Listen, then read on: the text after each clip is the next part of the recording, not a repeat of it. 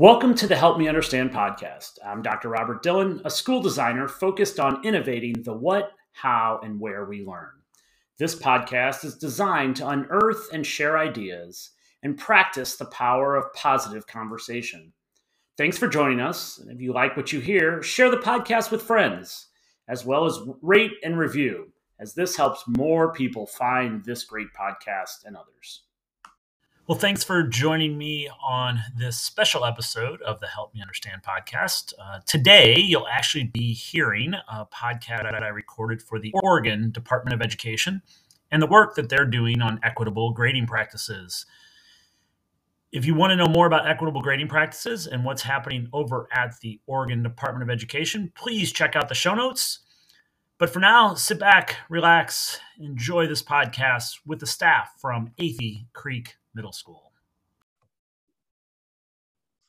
Welcome to everyone. It's great to have all of you, uh, Brady Bunch style, here on the podcast. So, uh, oftentimes I do the podcast one on one, but today we are six strong uh, to talk a little bit about equitable grading practices. So, um, welcome to everyone. And um, whoever wants to start here, kind of why has this become a priority uh, for you? This team and your school?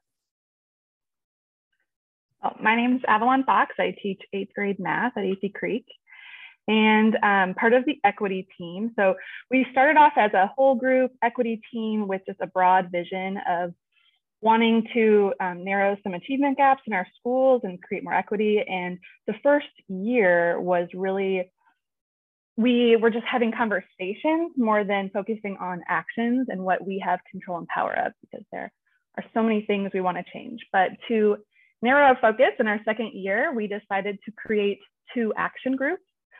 And one of those was the grading team. And so that we had joined in initially just to find some connections about what are we doing that's similar, different. It started with a lot of just, again, talking and um, showing where problems were and where we aligned in some things, but we really saw very clearly at the beginning that there were a lot of differences happening in grading, even just within our small team. So we needed some focus and something to guide us.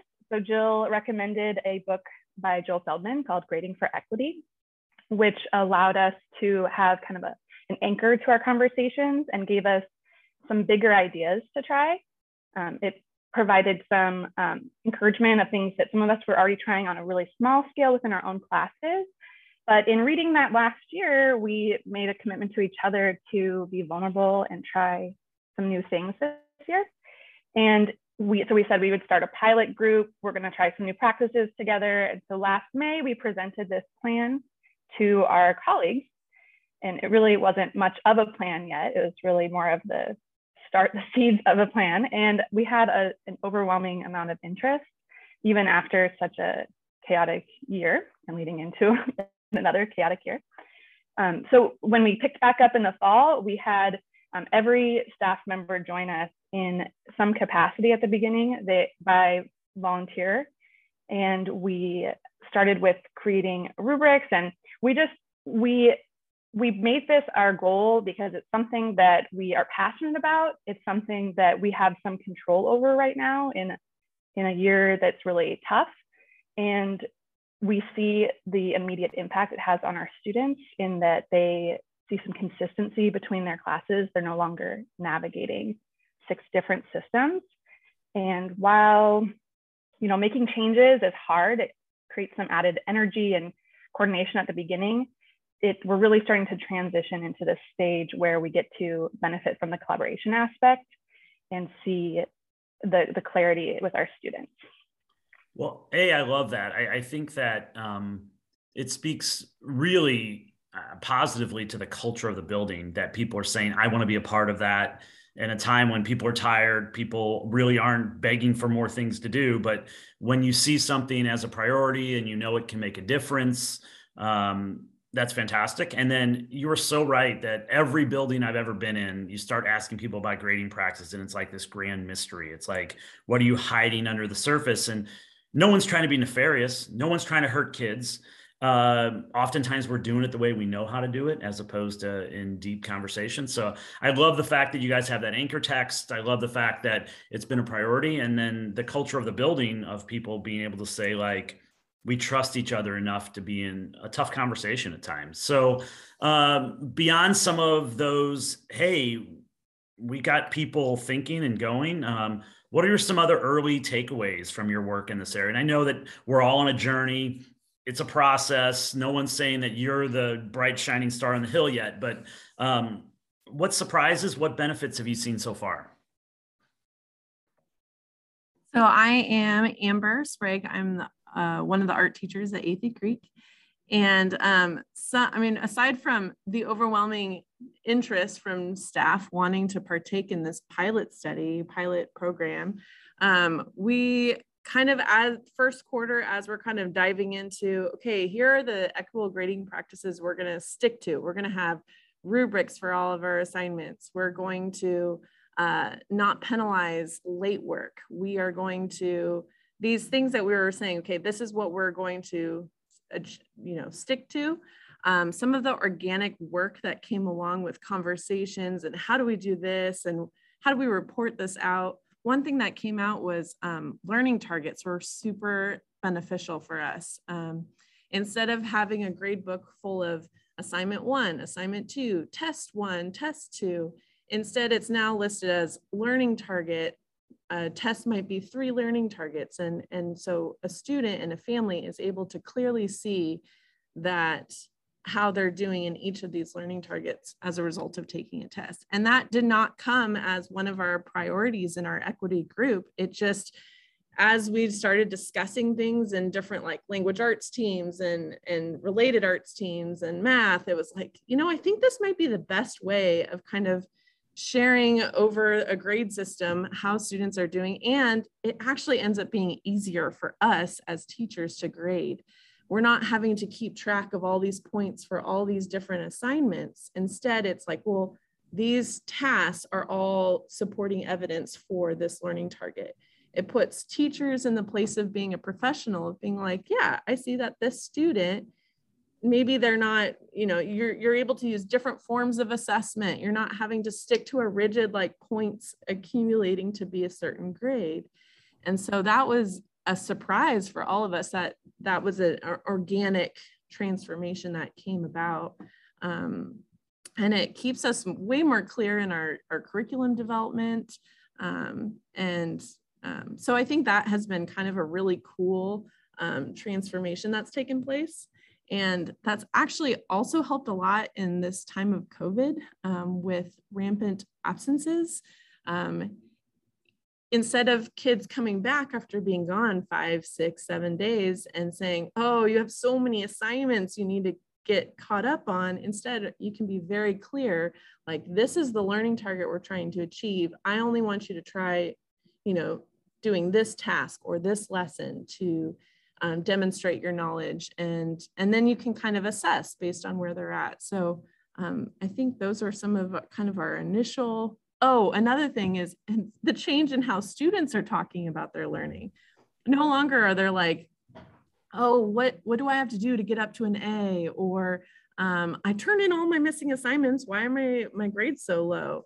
Instead, it's like, hey, teacher, I don't quite understand how to master this learning target, or what can I do to revise this? Um, so they're much more engaged in what they know and don't know. Um, and so that conversation has been really encouraging, I think, for us teachers as we navigate. Yeah, and I love that once that capacity exists in students, it goes from year to year, right? So, okay, second graders are learning how to talk like that. Sixth graders are learning how to talk like that. Seventh graders are learning how to talk like that. The next year, you're already ahead, right? Like it's not about point collection. Uh, and so I heard so many pieces there, but when you are vulnerable enough to have a tough conversation about grading, it will change assessment. It will change instruction. It will change the way you look at your curriculum guides. And uh, there's no way um, not to have that happen. So, uh, but if you go the other direction, grading's always that barrier to those changes. And so uh, that's why I think it's such a great um, kind of block to break uh, because it helps kind of break up the just the way we do things backwards from there. Uh, all of you were involved a little bit with the ODE, the Oregon Department of Ed's uh, cohort they had on equitable grading practices. Um, can someone talk about that experience a little bit? Yeah, so this is Jill, and I am the sixth grade, uh, a sixth grade language arts teacher, and also a teacher on special assignment at our school. And I think there are a couple things that stand out uh, to our group about the Oregon Department of Ed cohort experience. And first, I think it's important to like hear our journey a little bit so that you can understand why that was so important for us. So, you know, we started um, before OD's cohort began. We started about a year ago examining our practices, and we had a lot of conversations that I think were um, revealing to us and also really difficult for us to um, hear that many practices we had used for years and years um, were inequitable. And I think that was just hard to sit with um, for many of us. And after those conversations, you know, once once you learn that what you've been doing is inequitable, it you our team at least was so eager to find out, okay, now what? So it really moved us into like, what are these equitable grading practices? And so we grounded our work in Joe Feldman's book and um, moved our discussion forward to figure out how to change, make these changes in our classroom. So we spent a lot of time having discussions, reflections, reading, um, and questioning. And so when ODE opened this cohort, I think um, there were just a lot of feelings that we had about it. I think the first feeling was we were really excited because we had been doing this work for so long that it, it, sort of felt validating that we were on the right track with what we were doing and that um, all the questions and thoughts that we had been grappling with were also something that the state wanted to bring forward and to grapple with as well. Um, certainly felt like we had a partner in the work. So ODE was, you know, able to provide us resources that we hadn't looked at before from besides Joe Feldman's work. And also um, part of the cohort experience was learning from other districts who were at similar, you know, starting points in their journey. So we were able to you know walk alongside other districts and learn from other districts who were dealing with the same things that we were dealing with um, and learn from them and also be able to share the work that we had done um, to help other districts get started. So i think it was really exciting and validating. It was a relief to feel like we weren't alone in that work and um, you know again just really exciting how many other districts are starting this journey as well. Yeah as a middle school principal, I always encourage my teachers like contribute to your school, find a way to contribute beyond your school. Like, how are you helping the 25 kids somewhere else? And I think that being a part of some of these cohorts sometimes gives you that, like, yeah, I'm contributing to the kids right in front of me, but like maybe I'm doing a little part uh, to contribute to the work around the state. I, I always felt like that was a boost um, as I kind of worked through some of those days where I wasn't sure I was making a big difference in my classroom or things in front of me weren't going exactly like I'd hoped. They're like, well, I've got the bigger thing. I can I can contribute to that as well. Many folks are just getting started on this journey. Um, what are some easy entry points for schools or for teachers? Sometimes it's just a teacher's going to listen to this. Their school hasn't even made this a priority yet. Um, what do you see as those easy entry points? This is Claire. Friedman. I teach seventh grade math. Um, for us, the it's kind of has already come up before, um, but research, grounding your work in research, um, finding something that's uh, like we have, we found our book, Grading for Equity by Joel Feldman. And really when we grounded our work in research, our, we kind of all got really excited about things that were research based and um, that were easy to implement and that we um, really could implement easily. Um, grading is so personal and um, we all want to do our best by students. And so sometimes those conversations are tricky, but once you look at what is research based, it is a lot easier to switch those conversations. Um, and also really finding some supportive colleagues. This would have been a lot harder to do as an individual teacher and having teachers that you can work with, whether that's in your subject alike or grade level, it doesn't have to be.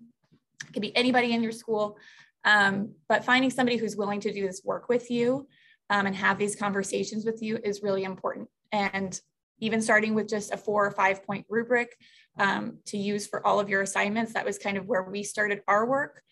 That can really help avoid that point accumulation. You can come up with a rubric, like a general rubric um, with other teachers in your building. And then from there, you know, tailor it to your subject or your um, assignments or assessments. And um, that can be a really great entry point into this. Yeah, I love that. And somebody earlier said the benefit is that kids aren't working under six different systems. So no matter what elementary, middle, the multiple teacher thing where kids are having to navigate here's how teacher A does it versus teacher B versus teacher C. That can be exhausting for kids and families. And I, I don't want to, I want to make sure that point gets brought back to the surface is that when you're doing it alone, that power doesn't happen. Is it good that you're doing it because you're less or more equitable? Absolutely.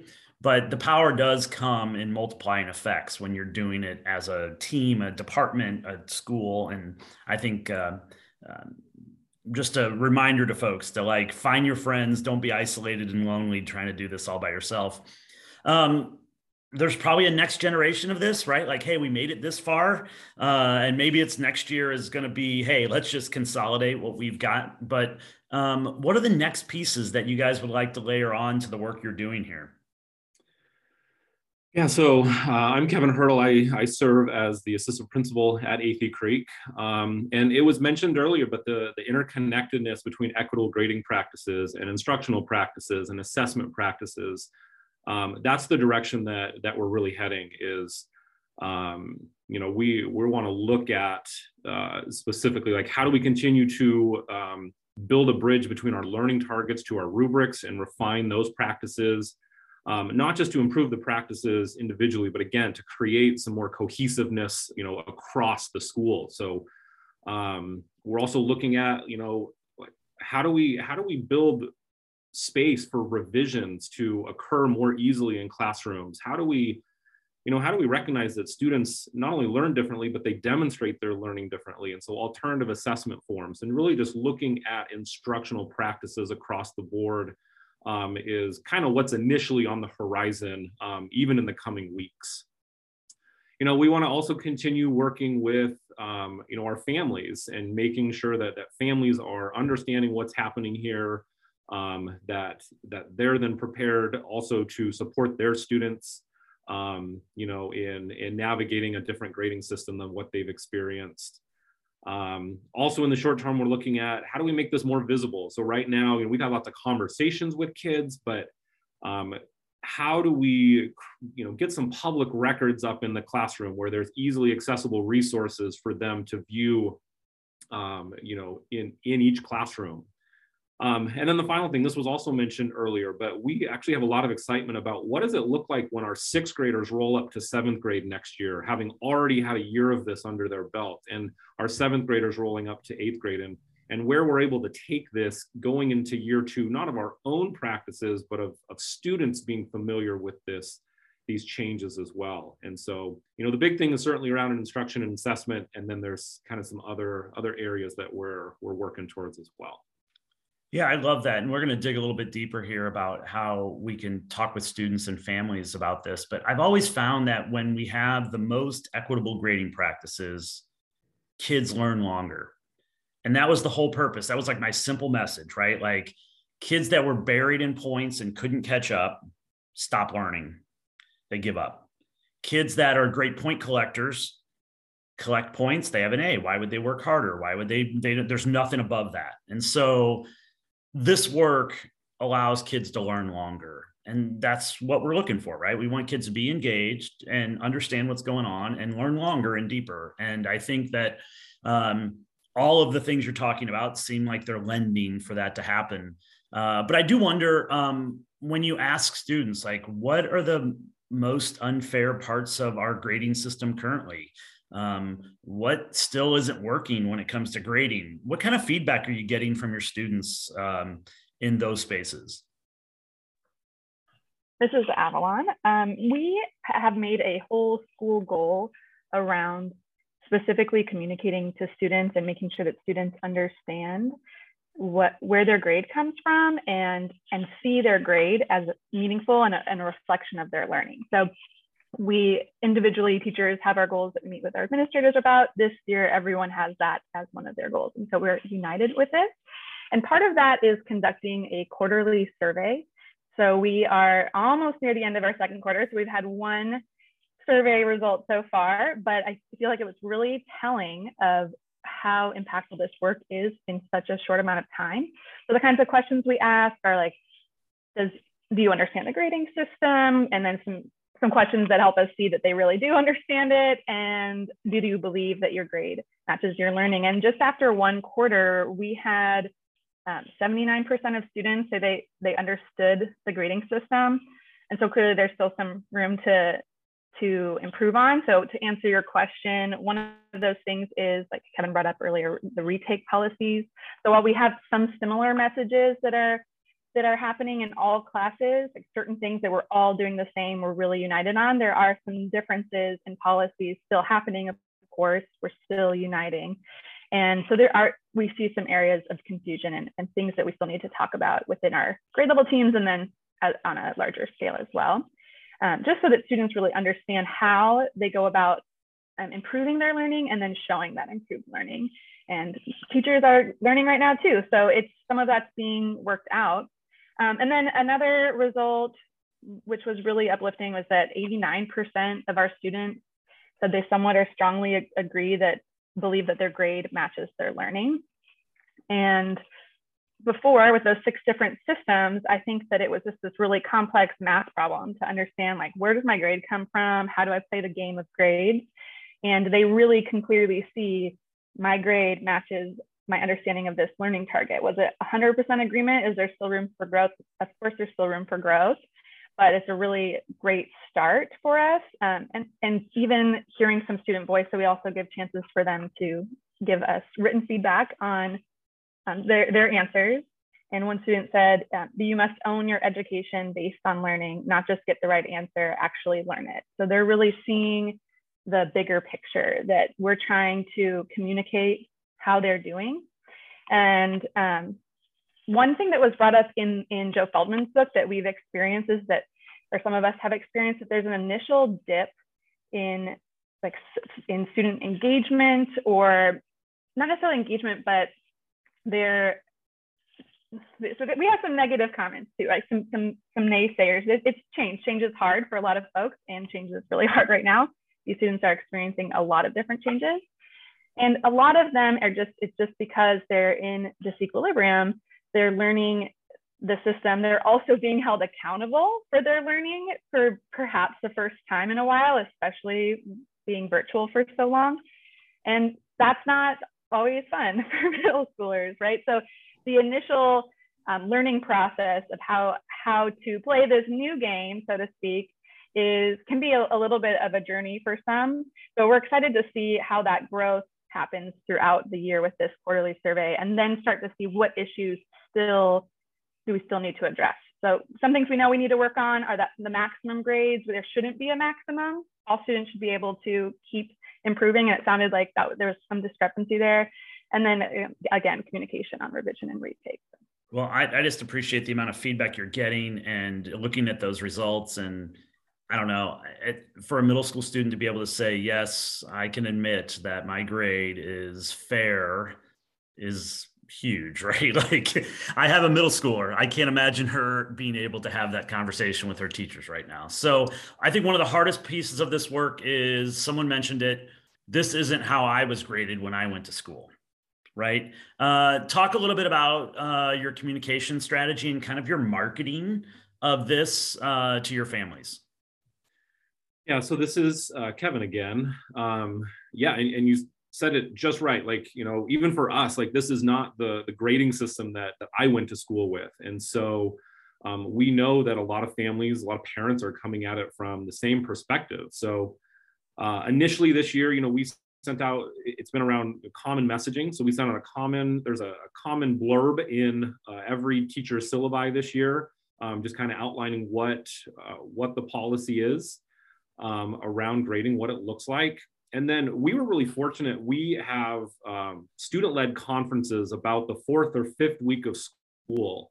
Um, and so we really uh, took advantage of that opportunity uh, to structure conferences in a way that was really focused around learning um, and, and, and making the shift towards talking about learning and learning targets um, and using common language and coaching students on how to use that language. Um, and so we saw really great results when families came into those conferences and they're hearing this language and there's opportunities to ask, you know, some questions and get some clarification.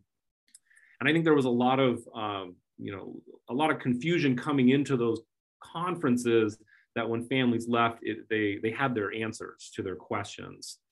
Um, you know, we also know that that part of this is we're using we're using different language. Like we're talking with students about formative and summative assessment.